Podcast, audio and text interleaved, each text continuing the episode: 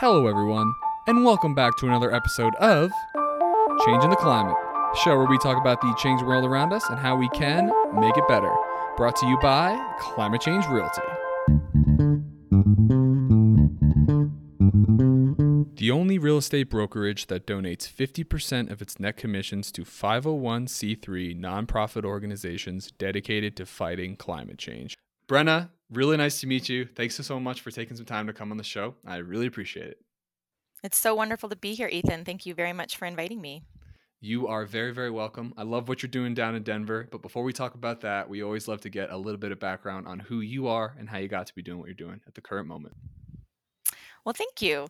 Well, I won't give you my whole life story, but I am a Colorado native. I was born and raised in Telluride, and from a very young age had a deep love of the natural world instilled in me and a, a deep sense of community roots and kind of the interconnectedness between humanity and the environment was just part of my upbringing.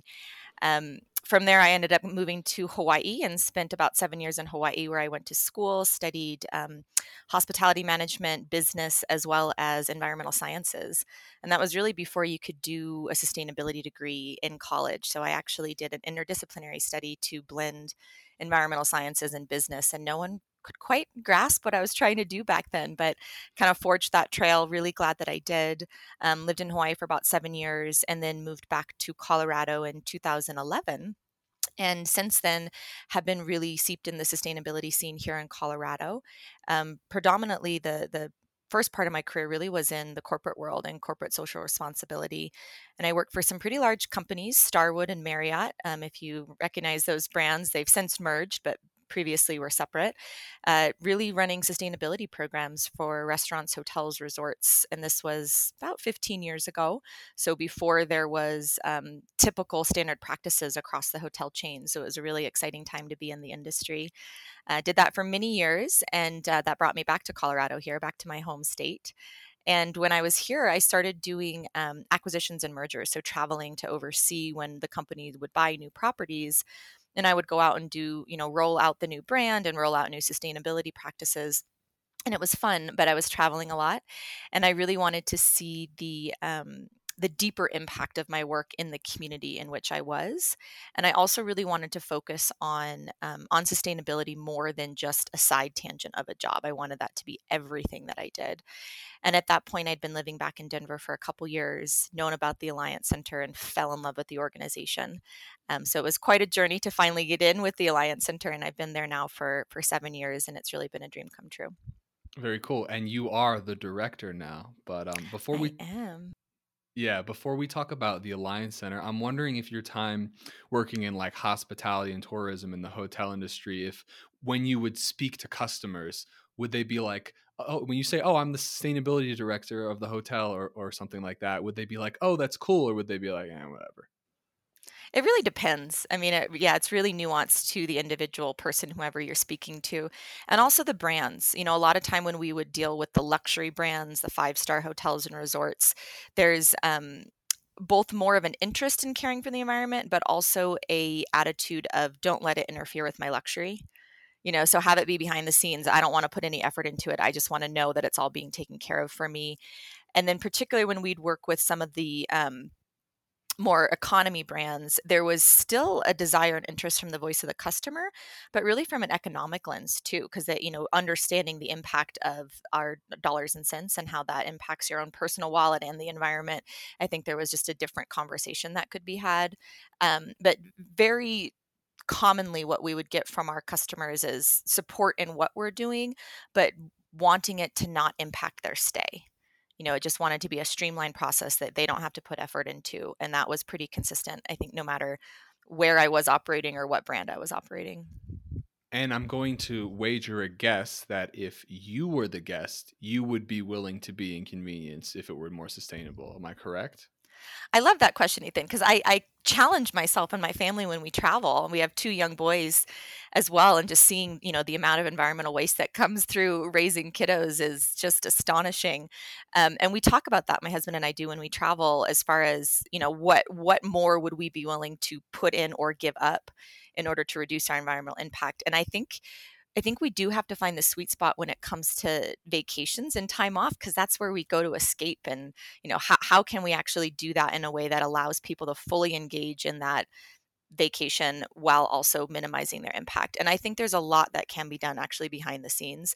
But to directly answer your question, yes, I, I'm definitely willing to uh, to make that um, make that. I wouldn't even call it a compromise because I think some part of the disconnect in, in society is that it's a trade-off it has to be either or and the truth is it can be both and it can actually be more if we set up the systems if we design the systems to support that it, we can actually have it all it doesn't have to be a trade-off between environmentalism and luxury I couldn't agree more. And I love the idea of efficiency and how the mm. systems people think that, oh, we have this amazing system now, look at what it's given to us. But actually we have a lot of inefficiencies and the system mm. can be even better and usually becoming more sustainable or more regenerative in my, in my opinion as we'll get into talking later um, is just objectively better in in so many different ways. But before we, we kind of get into the nitty gritty i just want to pe- press a little bit more um, you said you were always interested in nature. I'm just wondering where your yearning to do more and, and objectively have a positive impact comes from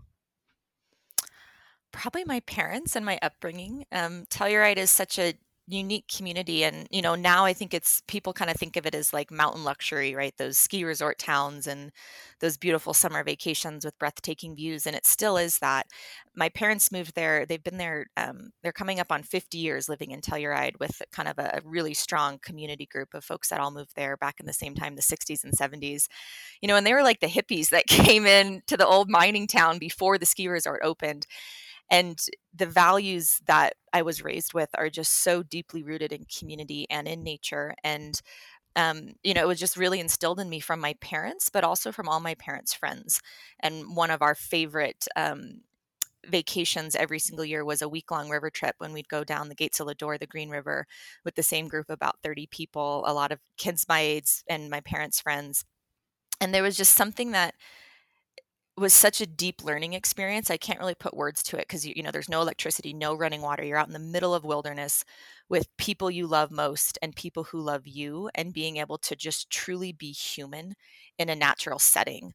To take you know the built construct of society out and just be rugged humans in a beautiful environment um, is just something that is will be with me forever. And I think it really instills in me the the passion to um, to help heal and really that's what regeneration is is healing healing our relationship with each other with ourselves and with the natural world and i think that's a lot of where that drive comes from for me.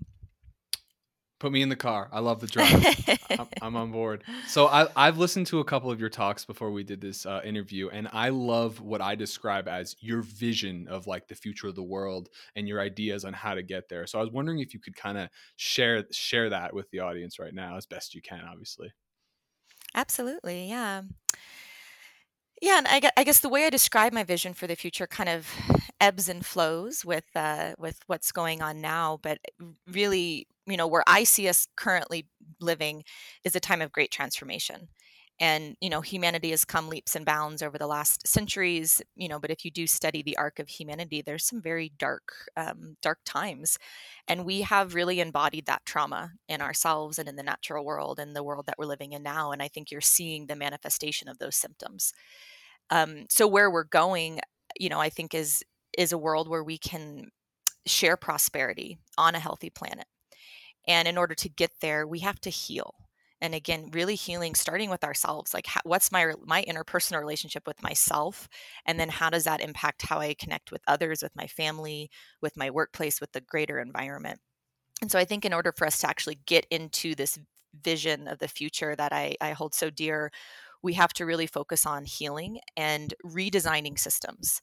You know I, I really do feel that every single system that governs and shapes our lives needs to be reinvented for a vision of a future where we can live in harmony with each other in the natural world where we can really understand the interconnectedness of all things. You know we're not siloed. You and i are doing this you know talk miles apart but we're connected. And you know we, uh, so are we to people across the world.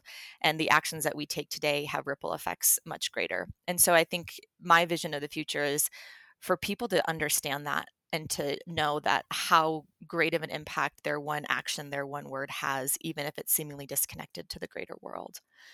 Um, you know, I think if we look at the systems that do govern our lives from education to healthcare to government to politics to food systems, the built environment, every single one of those is broken, in my opinion. Or some folks will push back on me and say, no, Brenna, they're working the exact way they're designed, mm-hmm. right? Systemic oppression, continuing extreme wealth building for a few and, you know, increasing poverty for others. Um, so I think we have to really be conscious of um, what is that vision of the future we're holding and how can we do that together? Because it's not just my vision that's important right? It's how can we collectively come together as humanity to elevate that. Um, more specifically if, if we're actually like closing your eyes and picturing the neighborhood you're living in there's more green spaces more co-located communities where you can live and work and have childcare right there where food is grown locally and where the children of the community are, are engaged in actually raising that food feeding themselves. It's more nutrient rich. You reduce the transportation cost you reduce the emissions of transportation building deeply rich communities having learning environments that nurture the whole child instead of compartmentalized skills and you know try to fit the creativity of a child just learning their body in this world into a you know a, a desk learning and standardized testing.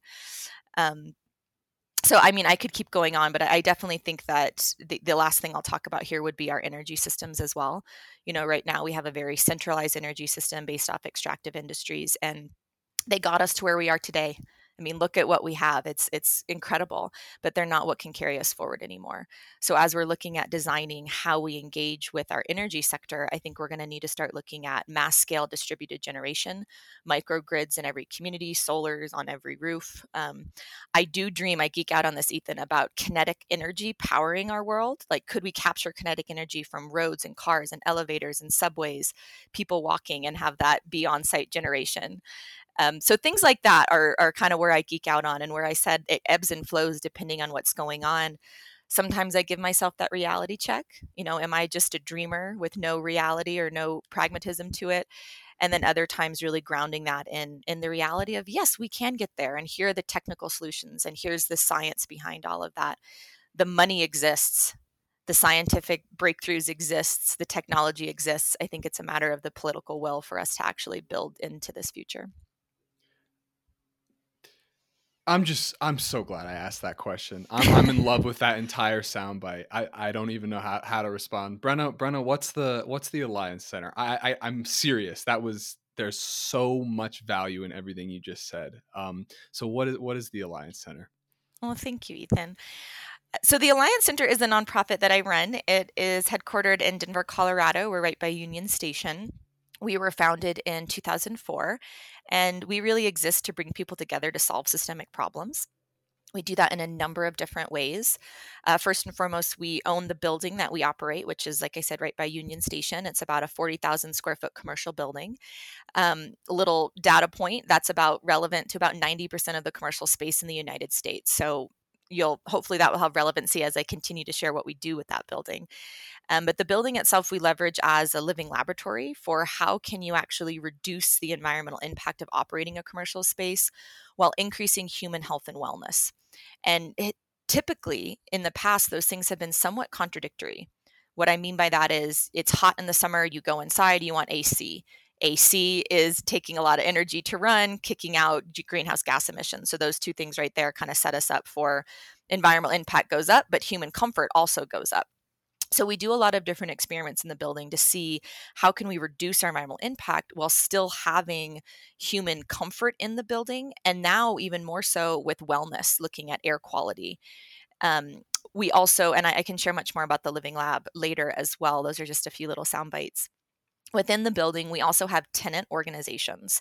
So we have about 50, 50 nonprofits and a few for profits that office out of the building as a collaborative shared space. And we're very intentional about how we cultivate that community. So, in order to be a tenant in the Alliance Center, organizations have to be values aligned, mission aligned towards community, economic, or environmental well being.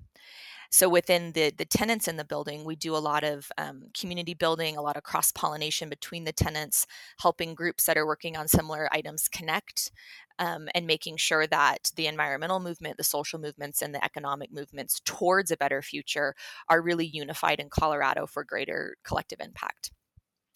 Um, and then the the other way that we really are bringing people together to solve problems is through our network.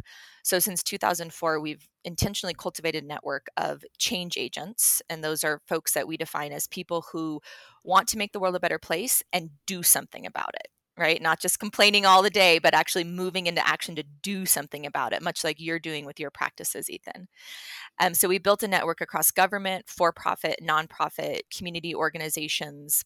Um, and media groups and academic institutions. And we convene leaders in this network to first identify some of the largest problems that we're facing currently in our communities, identify what solutions could be, and then wherever possible, move those thoughts, the solutions into action through community-led initiatives. And I can share, you know, an example of one of those here in a bit. Yeah, but suffice do. it to say, I'm sorry? Yeah, yeah, yeah, please do. Oh, absolutely. I mean, to, to wrap up, the Alliance Center really is a nonprofit, and we exist to bring people together to solve systemic problems. And we really do that by demonstrating sustainability in action and mobilizing change agents to accelerate solutions. Yeah, yeah. My next question was just going to be like, what are the uh, most imp- impactful projects that have spun out from the Alliance Center? Great. So there's, uh, you know, a couple, and uh, I I could probably go on all day about this, but I'll try to just pick a couple examples. So first, with the uh, the living laboratory, and that's again really how we use our building as an incubator for innovation a test site. We've done a number of different projects over the years with our building. Um, one I think that is really important to share is that our building is all electric, meaning we don't run on natural gas at all. This is very significant because as we look to transitioning our energy grid to renewable energy, we need to electrify our buildings. So even if we were to be 100% renewable energy right now, our buildings, our homes, our offices, our hospitals, our schools still are connected and rely on natural gas to heat and to cool or to heat and then for the water as well. And so we have to actually transition the infrastructure to be ready to receive an, uh, a renewable energy grid. And so in 2014, we actually renovated our building and went all electric, foreseeing this change and also wanting to give a, a test case that yes, you can retrofit a 40,000 square foot commercial building that you know has hundreds of people in it every day, thousands of people in it every year to be all electric. So we've done that. Um, we also have a microgrid in our building, so we have solar on our roof, we have battery storage in the basement and we are we use that microgrid to test many different technologies as it relates to the um, transition to renewable energy and how buildings inter- interact with the grid um, another project that we've done with the living lab recently was actually install a uh, bidirectional ev fast charger so I'll geek out on this one just for a little bit, but basically what it does is the the car battery can actually run backwards. What do I mean by that? it means that the battery can actually take charge from the battery and feed it back into the building.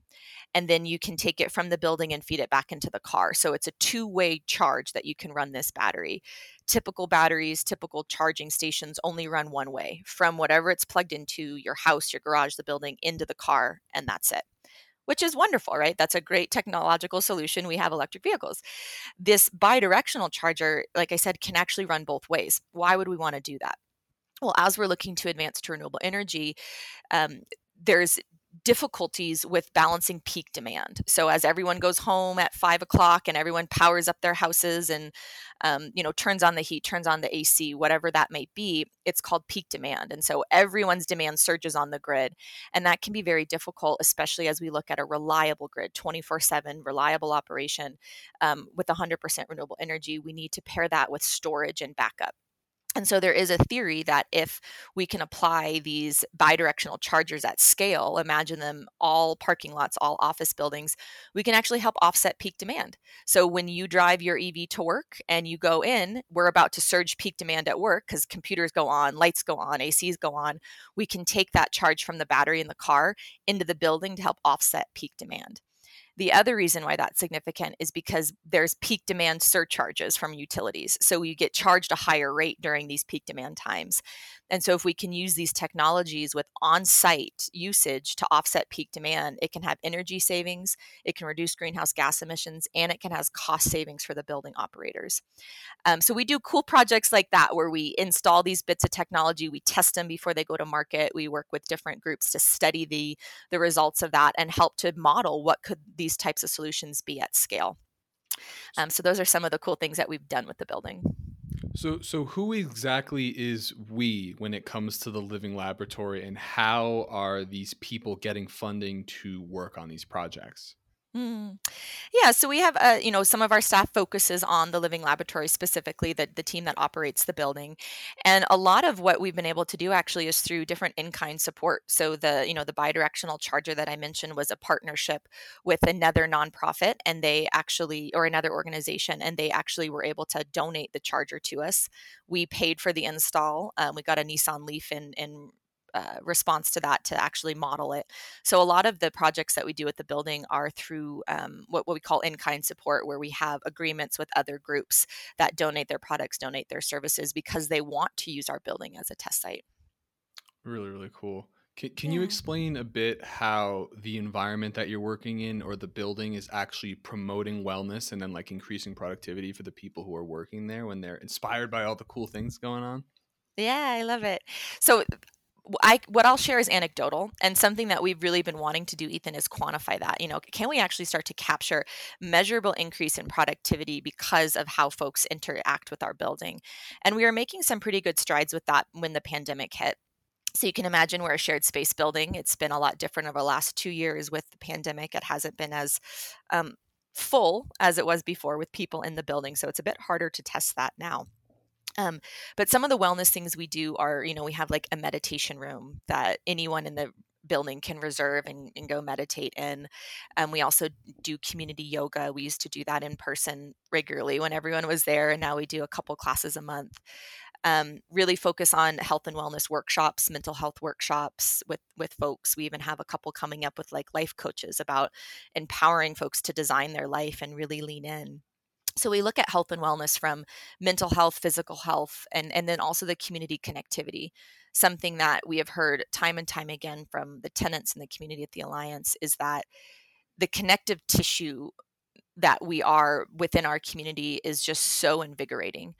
Um, when you walk into the building, when you're able to connect with people, the the synergies that happen there, it's truly magic, and that is definitely contributing to folks you know buy into the community engagement and then also their productivity but as far as like quantifying that we we haven't been able to actually land a study to do that just yet yeah, and I wonder if the it seems like that even if we do like the whole metaverse thing where you put your headset on, it seems like there's no way to replicate the the in-person interaction. Like even now, like I mm. love this podcast, but it would be a totally different show if we were in person. I wonder what you see the fu- like the future of that. It seems like we're moving more and more to our own individual little boxes, but we're still mm-hmm. so interconnected. I don't know how to deal with that reality.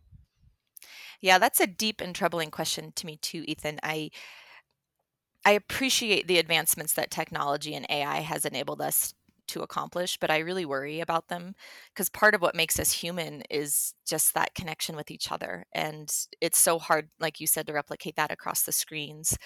And there's you know there's actual science about the magnetic waves our hearts put out and if you know when we're all together the magnetic waves of your hearts actually can pick up on each other and when we're apart we miss that. And so i do worry about the long-term impacts it's going to have if we do end up slipping into the metaverse. Um, gosh there's a book i'm going to blank on it now but it's all about they just made a movie of it too it's all about like how the metaverse takes over and we kind of forget about the real world because everyone's seeped in ai so I do see some benefit in that, but I, I really hope that we can um, maintain grounded to this human experience on this earth and you know really find ways to come together in person again in community. It's it's quite magical. Are you talking about ready player one Yes, yes, that's the one. yeah, and you just made me sad. Now I feel like I'm missing out on all your awesome heart waves. I'm like, oh, that's. that's I'm sending him to you across the ether, Ethan. I, I, appreciate it. Um, let's talk about another really cool project that's happening in the Alliance Center, the uh, Regenerative Recovery Coalition. And folks who listen to this show know I'm I, I started off with no no information about climate change at all. I was a business major and I was looking into sustainability. How are we going to get CO two emissions down? And once I discovered this school of thought of regeneration, it, I've become obsessed with it. So I'd love to hear about what you're doing at, at the coalition.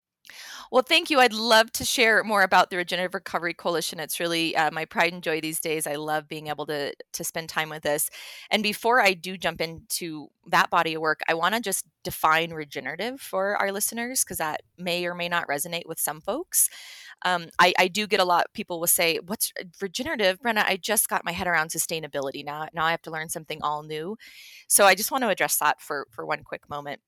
Regenerative to me really is synonymous with healing and I've, I've said that a couple times but it's it's truly healing at its simplest terms you think of uh, a lizard whose tail comes off his tail regenerates it regrows think of a forest fire that burns and that burn scar that's just devastating well as the land heals it's regenerating the grass grows back the soil becomes more fertile the trees grow back that's regeneration our bodies are naturally regenerative if anyone can rem- remember back when you were a kiddo and you fell and scraped your knee right? There's like that ugly, awful cut, that raspberry, it hurts. And when the scab is forming, it's stiff and it's awkward. And you're like, what is this? But then it heals. That's your skin regenerating. So, nature is naturally regenerating. Humans, as part of nature, are naturally regenerating. But what we've done is actually interject, interrupt this natural cycle of regeneration. The carbon cycle is a cycle of regeneration. Nature naturally produces carbon into the atmosphere and draws it back down in our forests, our oceans, our grasslands, but we've interrupted that cycle. Um, so, the concept of regeneration, I think, is really important just to really uh, ground for what I'm about to share. The last thing I'll say from this kind of overarching definition of regeneration is thinking of it on a spectrum. And there's this great graphic from the Regenesis group that starts really on the far left, which is business as usual, exploitive, extractive. Things are separate, everything is siloed, compartmentalized. And that's kind of business as usual. That's kind of where a lot of companies, a lot of people, our economy operates. When you move one step up, it's doing a little less bad, you know, green, one one step up, trying a little bit, but you're still polluting, we're still extracting, we're still exploitive. One step beyond that is sustainable, and that's right in the middle of the spectrum. And sustainable is a good thing, but by definition, right, it's just it's self-sustaining, it's maintaining. It's not actually hurting, but it's not actually thriving or healing. It's just maintaining a system. So that's good, but it's not our end goal if you move one step to the right past sustainability, you get to restorative. And that's where we start to look at healing the harm that was done one past step one step past restorative that's the gold standard that's regenerative and that actually means healing the harm that was done and creating new systems that don't create more harm so regenerative is not polluting using tons of you know producing a lot of ghg greenhouse gas emissions and then oh trying to offset them with carbon RECs that's sustainable right you're you're still polluting but you're you're taking it back so you're you're maintaining that status quo regenerative is not doing harm to begin with and healing the past harm that was done as we move forward so that's my little geek out on the term regenerative. Can and I, then you ask, geek out for a second? Yeah, yeah, well? go for it. So the, the thing that I love to think of is that when you go to the gym and you lift weights, what you're doing is you're tearing your muscles and then when you go and you go home and you go to bed you don't gain muscle at the gym. You gain muscle when your muscles are like broken where because you've because you've tried to do something that's never been done before. You've tried to put up more weight than you did in the past and you you tear muscles and your muscles have this natural ability to regrow. So when you go home and you rest and you eat your protein that's when you regenerate. I just wanted to throw that in. Absolutely. Yeah that's absolutely true so there's there's so many examples of how our bodies are naturally regenerative. And I love putting it in those terms because I feel like we can really relate to it. You know, everyone has a body. Whether or not, you know, what ability that body is, that's everyone's own journey, but everyone has a body. And so being able to understand regenerative principles as it relates to something that, you know, we can all touch and feel every day, I think just helps ground it. So Definitely. yeah, that's a great example. So you asked me about our newest body of work. So when um, when the pandemic hit in 2020, um, you know, I really did some deep reflection and listening sessions through our network. So I mentioned, you know, at the beginning of the podcast, the Alliance has this vast network across all sectors: government, academia, for-profit, nonprofit, media, community, et cetera, et cetera. And in March, when the pandemic hit, you know, I reached out to a lot of my contacts in the network key leaders of organizations key government leaders to understand you know what are they going through how are they adapting just to, to learn to share best practices to commiserate um, and what became very clear to me after maybe a week of these listening sessions was that everyone was in crisis mitigation and rightly so. We were in crisis. We kind of still are. And it was a convergence of multiple crises, right? Climate change, the economy, race reckoning, the environment, um, COVID, politics. Um, and so there wasn't a lot of long term planning for how do we leverage these times of immense change to build a better future. It was very much segmented on or siloed on like, how do I get through this? How do I, you know, what's next? How do we move to virtual work? And, you know, how do we get masks? How do we not get COVID? That was, we were in survival mode. Um, and so that needed space. We needed people focusing on that but I was reflecting on where are my skills best served? Where does the organization I lead fit into this? And how can we actually serve our community beyond what we are currently doing? And that's when it became very clear that there was a big gap in long term planning for how we leverage these times of change. So at that point, I reached out to our contacts with Governor Polis's administration and asked them, "Hey, what are you doing?" And you know, they basically said the same thing: "We're crisis crisis mitigation mode, Brenna. Like, please give us space. And so I actually said, you know, can we co create something together about a long term plan for Colorado? And they said, yep, if you can lead it, we'll be we'll partner. So at that point we ended up convening a series of listening sessions. Um, we launched them in april april 2020 and they went through july of 2020 so pretty rapid. They were all virtual and that actually we weren't sure what was going to happen. You know at first we're like oh we'll get 10 people. By the end of the sessions we were overwhelmed with too many people trying to join to have a functional meeting but we were very inclusive you know everyone came. We ended up interviewing hundreds of people all across the state um, many people from the administration. The governor himself came you know we talked to politicians single mothers ceos landowners um, students climate activists subject matter experts you name it all different all different folks from all different walks of life. And we asked similar questions. You know, how is COVID changing your life? What is the future you want coming out of this? And we looked at different systems that govern our lives from energy to uh, democracy to food systems, transportation, the built environment. Um, and and through those listening sessions, we are really trying to hear commonalities that no matter what topic we are talking about, these were the drumbeat. These are the common things that people were saying. And those became the fundamentals for a regenerative recovery. There, there are eight of them. They're building blocks for a regenerative future. And these came from Coloradans. This wasn't me making these up on my computer. It was done from listening sessions from people all across the state. Um, and and through the series of the summer of 2020 and you know i encourage listeners to think back what were you doing the summer of 2020 just remember that point of time was just so pivotal there's also this quote a famous quote from winston churchill that says never let a good crisis go to waste and that was so present with me during the pandemic. I knew about it years ago, but in these early days of the pandemic, it just wouldn't leave my head. And I kept saying, like, why is that present for me? And how do we not let this go to waste? And so through the, the Colorado Emergent series, we ended up eliciting over a thousand ideas from real Coloradans about the future they want to see in our state. And the demand, the excitement was so strong for this vision that we were compelled to form the Regenerative Recovery Coalition. I remember getting a couple phone calls from folks in the emergent series in tears saying, This is the one thing that has given me hope during the darkest times of my life. Please don't let it be done. What can we do next? And so we launched the coalition in October of 2020. Um, we now have over 360 members that represent about 30,000 jobs in Colorado. So, in our members, you can join as an individual or you can join as an organization. And our organizational members have about 30,000 jobs in Colorado and about 7.2 billion in managed revenue. So, that just gives you a, a, snapshot of the size of the groups that we're working with, you know, anywhere from like single entrepreneurs all the way up to, you know, billion dollar plus revenue companies a year. Um, so we formed the coalition. We ended up authoring a guidebook for a regenerative recovery that fall, fall of October or October of 2020. And it was a culmination of the listening sessions that I was describing that we did, the Colorado Emergent series. We formalized that in this guidebook. And then we coined a term, a regenerative recovery. And so I've already unpacked what regenerative means, in, in recovery terms, we actually put it very intentionally so in economic terms.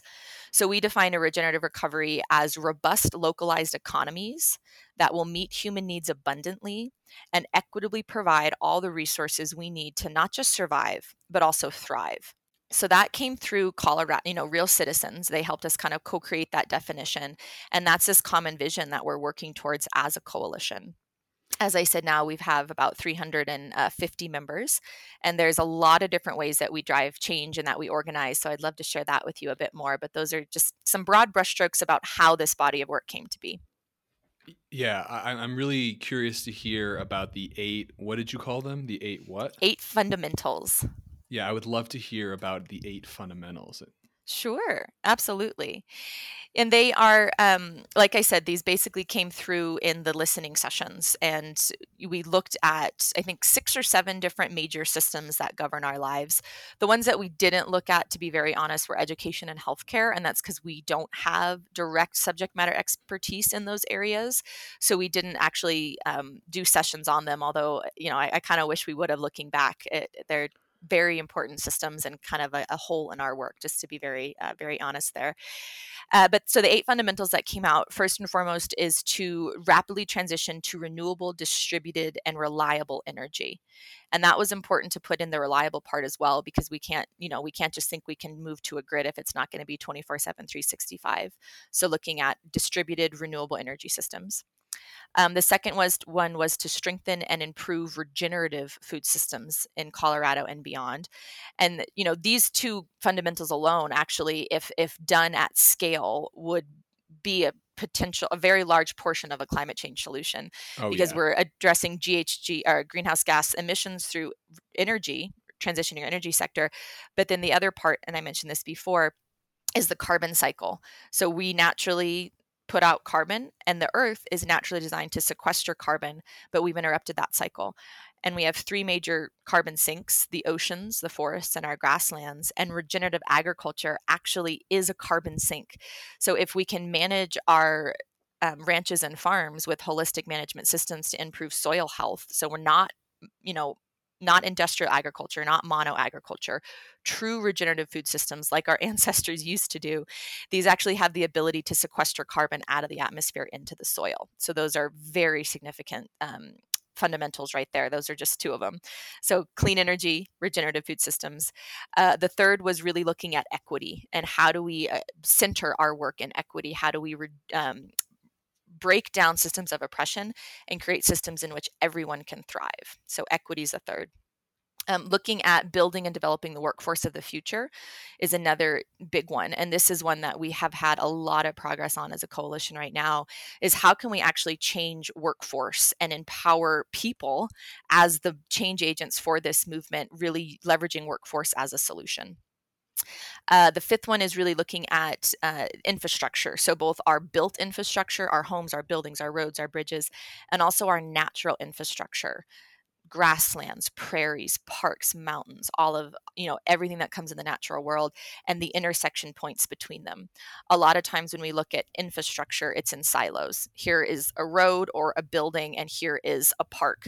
But really, how do we co-design our our world to honor and find harmony in our built environment and our natural environment? So it was a fifth fundamental. Uh, the sixth one is looking at our economy. So, how can we actually build a circular economy? And this does have a lot of impact when it comes to waste and waste diversion. A lot of folks will think of the circular economy as it relates to waste, but it's actually whole system redesign of our economic structures using regenerative principles. So, how money, capital, goods, services, people flow through our economy. Uh, the seventh one was really looking at preserving and strengthening our democratic institutions, increasing civic engagement, and really looking at our political structure and how we govern ourselves. And then the last one is really looking at partnerships for collaboration and how can we actually leverage partnerships to achieve this vision, recognizing that none of this can be done alone and it can only be done through collaboration.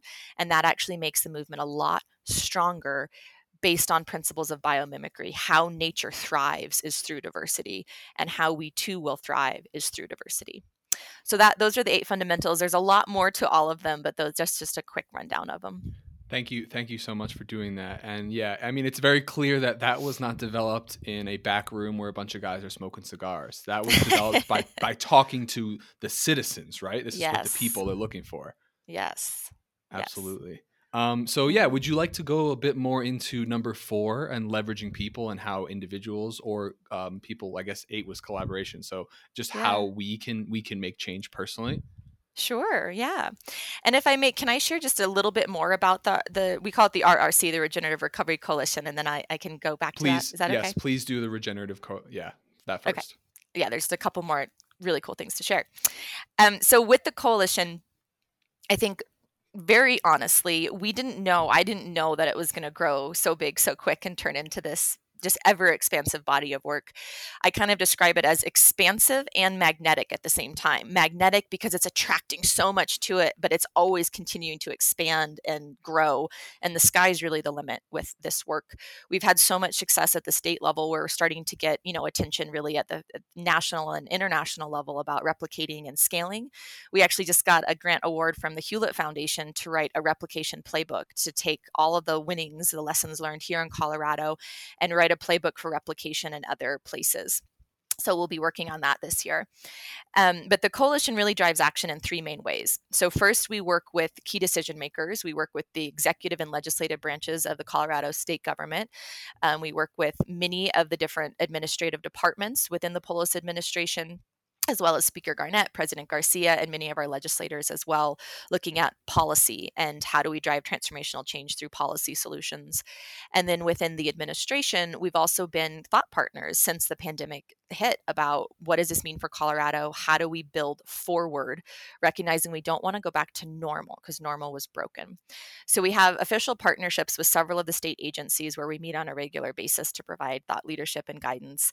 And one of our big wins, I would say, is actually our policy advancement. So we do not directly lobby as an organization, but we do a lot of advocacy work. And through our relationship with the administration and elected officials, we are actually asked to create a stimulus project list to help direct ARPA funds. So, how the American Rescue Plan Act dollars are allocated in Colorado as a state, we got $3 billion of them.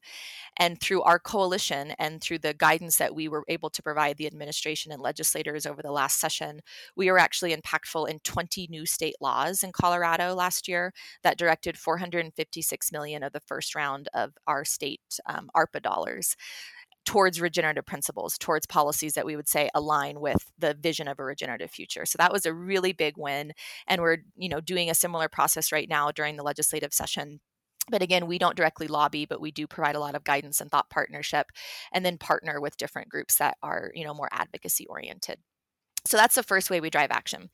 The second way we drive action is really uplifting the work of our members. So within our 350 members, there is so much amazing work happening. And our goal is not to step on toes, replicate, duplicate. It's more actually to create the biggest tent possible for collaboration, connect all the amazing groups that are working on the same things, and then elevate these great examples and, and be a catalyst for um, media, for funding, for other partnerships, really clearing the way for these great bodies of work to really, um, really engage, helping remove the burdens, the barriers. So, one example of that, we have an amazing member, Zero Foodprint, um, who works on regenerative agriculture, reducing food waste, and leveraging private sector dollars through restaurants. He was on and, the show. Oh, he was. Anthony was on the show. Yeah, that's great. I just so, talked An- to him the other day. So Anthony's one of our members. Um, did Mm. he mention the partnership that that we're working on? Uh, how long ago did it, was it formed? say, shame on him right now. yeah, well, So his, he was on a year ago. oh, oh, so then this is all new then. Yeah. Indeed. Yeah, it'd be interesting to interview him again to see the progress that he's made in Colorado over the last year. But we um, ended up connecting him with the Colorado Department of Agriculture and our Commissioner of Agriculture, Kate Greenberg, and we're launching a statewide soil health challenge together to really drive and private sector funding to support Colorado's ranchers and farmers um, in their land management practices towards holistic and regenerative agricultural practices. So that's uh, you know one example where he's he's doing the work, but we're the catalyst helping to connect all of the the different partners that he needs to be really successful. You know, he's the man. He uh he introduced me to Paul Hawken's work, which is he Oh, wrote nice. the book Regeneration, which I read the whole Yeah. thing, and it's awesome. Yeah. Yeah, that's um, Anthony Myint is just a visionary. I'm really excited to continue to work with him. You know, as is Paul Hawken's work, and particularly Drawdown is is um, very significant as well as far as climate solutions. Certainly. And um, so then the third way we drive action, wrapping up here, three ways. Uh, the third way we drive action is through projects that we are uniquely driving ourselves. So whereas the example I was just giving, our partners are the lead. This last example is something where we've really identified a gap and we'll step in to lead projects. Um, so there, one example, I'll give two examples. Um, the first example I'll give is really on the, the fundamental for building the workforce of the future. And so, how do we actually look at addressing equity and solving climate change using workforce as a solution? So, if we look at, um, you know, the the industries that are transitioning, oil, gas, coal, we're telling thousands of people that their jobs are part of the problem when it comes to climate change and so much of how we make meaning of life and our identity comes from our jobs. I mean they don't define us but they do provide our livelihood support our families and give us a sense of purpose in life. And so that can be really uh, that's like a, a potential mental health crisis if we're telling thousands of people not only are you out of a job but look at what you know you're you're to blame for all of this and so i think that's a really flawed approach. So something that we're trying to do is how do we actually leverage workforce as a solution to transition folks into meaningful careers into a regenerative economy? They choose their own def- destination of course we're not going to say you must go into this new career but how can we actually support the upskilling reskilling next skilling of our workforce into a regenerative economy so we started asking a bunch of big questions along that what's happening at the state um, and found that there are kind of scattered puzzle pieces all across colorado that are all trying to do this in siloed efforts. And so we started to convene a table of community colleges, credentialing agencies, Colorado Workforce Development Council, Colorado Department of Labor and Employment, Colorado Department of Higher Ed, um, citizens, schools, Denver Public Schools, you know, just working with tons of partners across the state to get an understanding of what's happening with workforce development. What are the gaps? What are the opportunities? And so, what we came up with is really a three part strategy to upskill, reskill the workforce into the clean energy economy. So, first, looking at policy what are the policy solutions that we need to pass to incentivize these industries in Colorado? And we've made a lot of progress with that. Um, the second one is looking at a communication campaign to destigmatize the skilled trades if you look at the massive infrastructure transition, we've talked about this a bit during this podcast, but the massive infrastructure transition needed to get to a clean energy economy, it's going to take our skilled trades, our plumbers, our electricians, our construction workers to transition, physically transition the infrastructure we need into this future.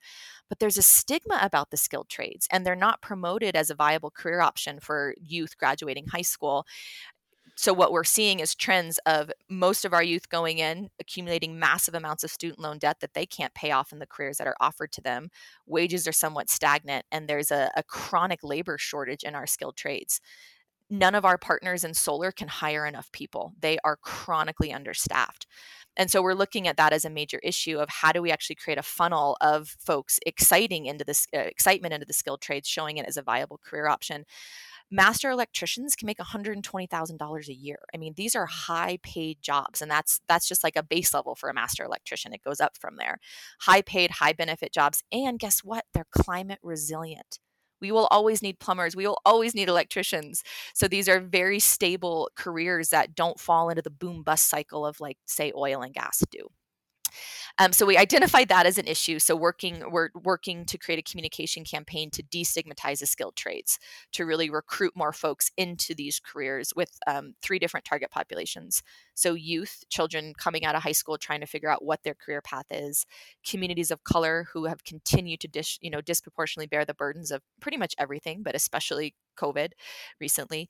Um, and then our transition community, so oil, gas, coal mining in Colorado. We have a lot of rural transition communities that are facing complete devastation if there's not proactive response for how um, economies are rebuilt and how workforce is reskilled.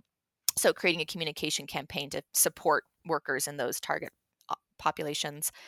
And then the third part of the strategy is actually connecting a tip to tail pipeline for workforce development.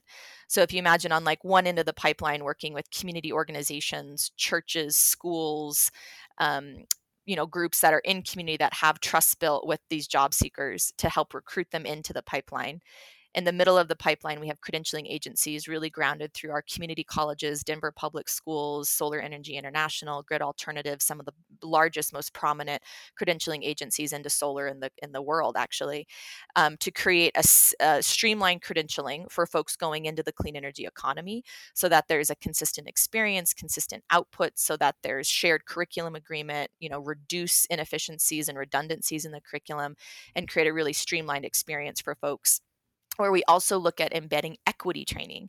And so as we're upskilling, reskilling the workforce, you know, how do we do that centered in equity and looking at not repeating the mistakes of the past? And then offering career coaching services, networking, skill building, all of that kind of in the middle of the pipeline. And then what makes it really cool is we're offering wraparound services, childcare, transportation, translation services to help reduce the barriers to entry into the workforce because those are significant. Then on the other end of the pipeline are employment partners. So employers who are working with to get employer backed hiring commitments to say all the folks that we're training in the middle of this pipeline, will you hire them? And here's opportunities for career fairs and job fairs and direct interviewing with the folks that we are um, credentialing. So that middle part, the pipeline that I was just describing, has actually been funded at about like 1.2 million um, within the last six months for actually implementing that vision. And that same group is going after a very large federal grant right now to um, bring millions, potentially 10 to 15 million, into the state to continue to implement that work.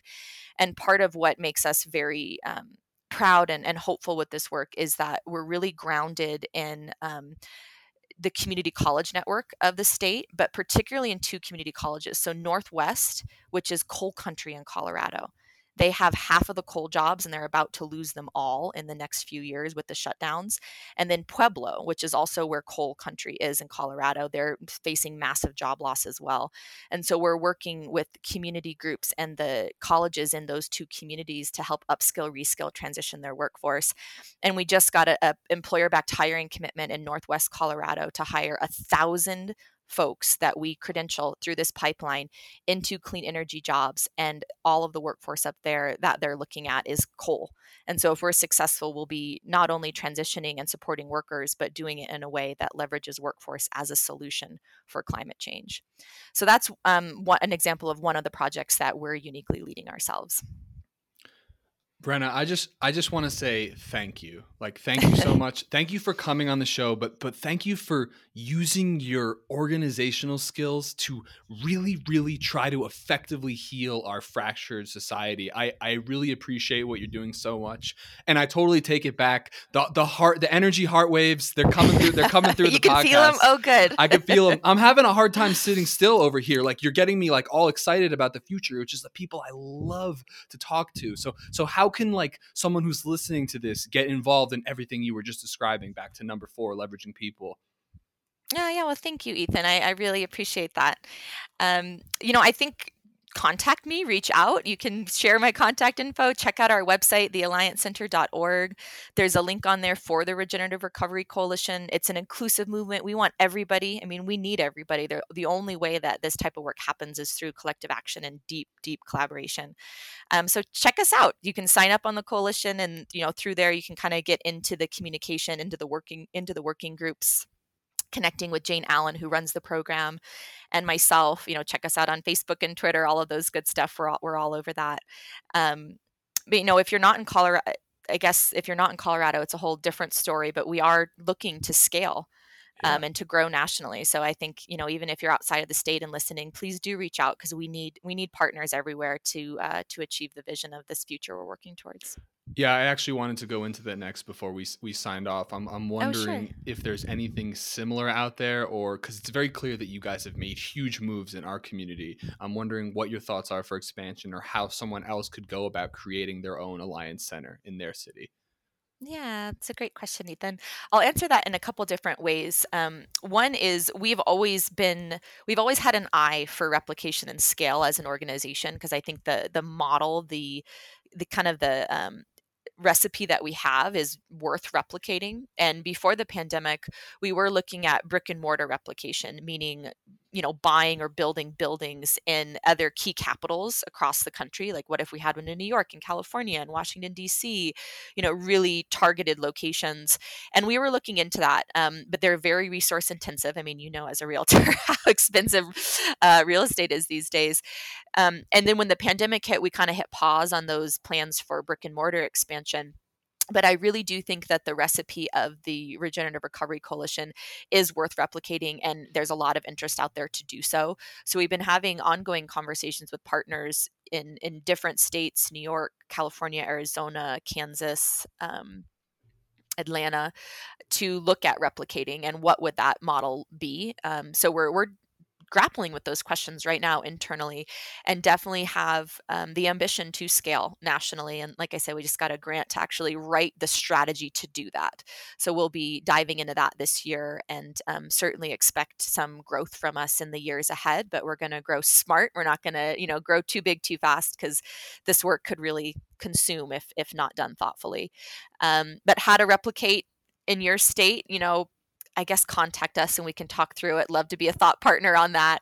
Um, it's you know certainly a model worth replicating, but nothing that we've seen out there. I mean, we've done lots of research trying to find other models that we can say you know here's here's another model that's similar to ours and you know there there is the center for social innovation which is somewhat similar when it relates to a building and and a network but nothing like the regenerative recovery coalition really exists out there in the world from from the research that we've been doing and i think when folks find out about it they're just hungry for more and hungry for a model um, like this in their state. So hopefully we'll we'll see some growth in the years ahead I have absolutely no doubt with leadership like, from someone like you and with like a clear vision like what you have it's it's just you've you've got you've successfully got me very excited today so I appreciate that because I always like to be very excited. Um, we always love to end the show with a little bit of advice for someone who is uh, passionate about creating positive change in the world just generally last pieces of advice. That is a deep question to end with. Um you know I think this might sound so simple and I hope it doesn't offend, but then do something about it. You know, like part part of what I get so frustrated with is when folks will just complain all the time about all the problems out there or all the things they want to see. And then I'll ask them, well, what are you doing about that? And they're like, oh, nothing. You know, so if, if all we're doing is talking, you're just going to frustrate yourself forever. So find little ways every day to translate that thought that passion into action and be kind to yourself. It doesn't you don't have to move mount everest you know just find little little ways like and this might sound simple go get your reusable grocery bag you know? Bring bring you know use a reusable coffee mug use a reusable water bottle and those might seem like brenna that's that's not going to add up to systemic change. You're right it's not all by itself but it's those baby steps that help you practice. You brought up the gym earlier build muscle build your regenerative muscle and find ways to practice because you can't just expect to jump out of bed in the morning and bench press 200 pounds right? You can't just expect to jump out of the bed in the morning and know how to live your life regeneratively. It takes a while to do that and it takes baby steps. And then the other thing i'll say and i, I mentioned this is be kind to yourself because the systems that we're living in the systems that we're products of are not regenerative systems. And so when you're trying to make that change for yourself, you're butting up against global systems of oppression. And so finding ways that you can help to break those systems down. A key way is civic engagement, vote vote for your you know school board elections vote all the way down the ballot get engaged in civic duty because how we translate our values through the way we vote translates to who's in charge and who's writing the rules and who's governing the systems that impact our lives. So recognizing that we need both individual action every day and we need broad systems level change and finding the small little chances every day you can to do that. And then don't beat yourself up if you know you need to go get a Big Mac one day because you just had a bad day. You know, like they're we're human too. So so give yourself a break. Definitely. And it's all a journey. And that's one of my favorite things about this podcast is if if you you don't believe that it's possible, you don't see other people doing it, it's hard to hard to get yourself to do it. But I, I like I love to consistently bring on people to see people are really making change and doing it. All it, it just starts with a belief. And like like me guys, like I'm trying to like I don't like yeah, like you said, just go out get a reusable grocery bag. I'm trying to do the the zero waste thing, but I'm not going to go zero waste. I'm going to take steps and I'm going to be reasonable. And you got to take into account like who you are and what you could actually handle, and just just keep going on your journey. Brenna, this has been yeah. a blast. Thank you so My much. My pleasure. My pleasure. You know, I actually have a couple more things to add to that last part. You got it. Do you want to hear them? I want I want to hear it all. I'm tempted to okay. go on for like another hour with you. well, you can have me back another time. Yeah, yeah. Um, the other part of you know voting, since we were just talking about that, is voting with your dollars. So how we spend our dollars is a vote every day in major ways. You know, are you patting Bezos's pocket and buying everything from Amazon? Or are you shopping locally and supporting your local economy? That's really significant. And I don't think as conscious in people's minds that every dollar you spend is a vote with your values. Um, there's a great way to do that if you look at for B Corps, which is you know a, a third party certified rigorous certification to say this company is at the highest standards of environmental social performance and how they treat their workers, their supply chain. And it's a black B and a black circle, and it's on baby food and cleaning products and you know all different types of stuff. So you can start to look at that and vote with your dollars as well. Is another really important way to um, to drive change in the world. I very much agree with that, and that's kind of a big impetus behind my business itself. That was kind of mm. the whole idea. Um, thank you for for adding that. I think that was very valuable. I, I couldn't agree more with that as well. Well, and the other thing when it comes to voting with your dollars is knowing this goes a little bit higher, right? One step higher. Where does your money sleep at night? Are you, you know, a lot of folks have credit card debt. Not judging at all. That's not the point. The point is where that. If you want to. no, the point more is, Ethan, is where is that debt held? Because as you're accruing interest rates, if you're banking with companies that back some of the most polluting companies in the world, that your money yeah, your money is part of the problem every night, right? You're sleeping, your money's actually making climate change worse just simply by who you bank with, where your credit cards are.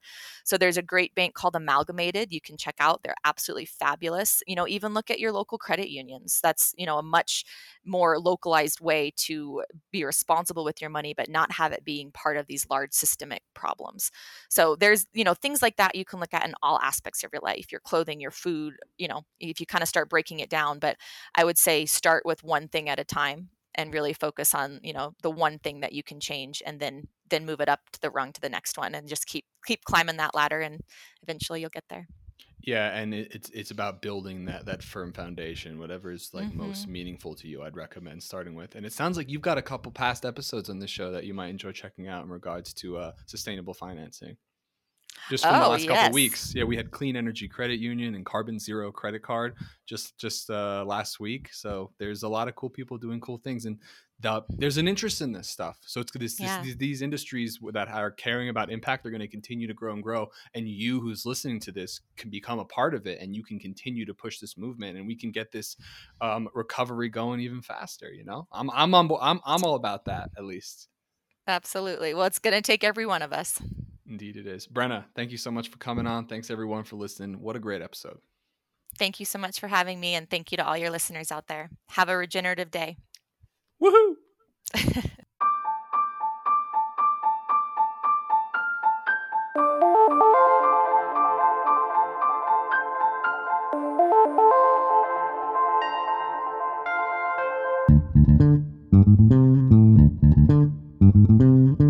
So, if you or anyone else you know is looking to buy or sell a home anywhere in the USA and would like to create thousands of dollars in donations without any cost out of pocket, please visit ccrboulder.com today.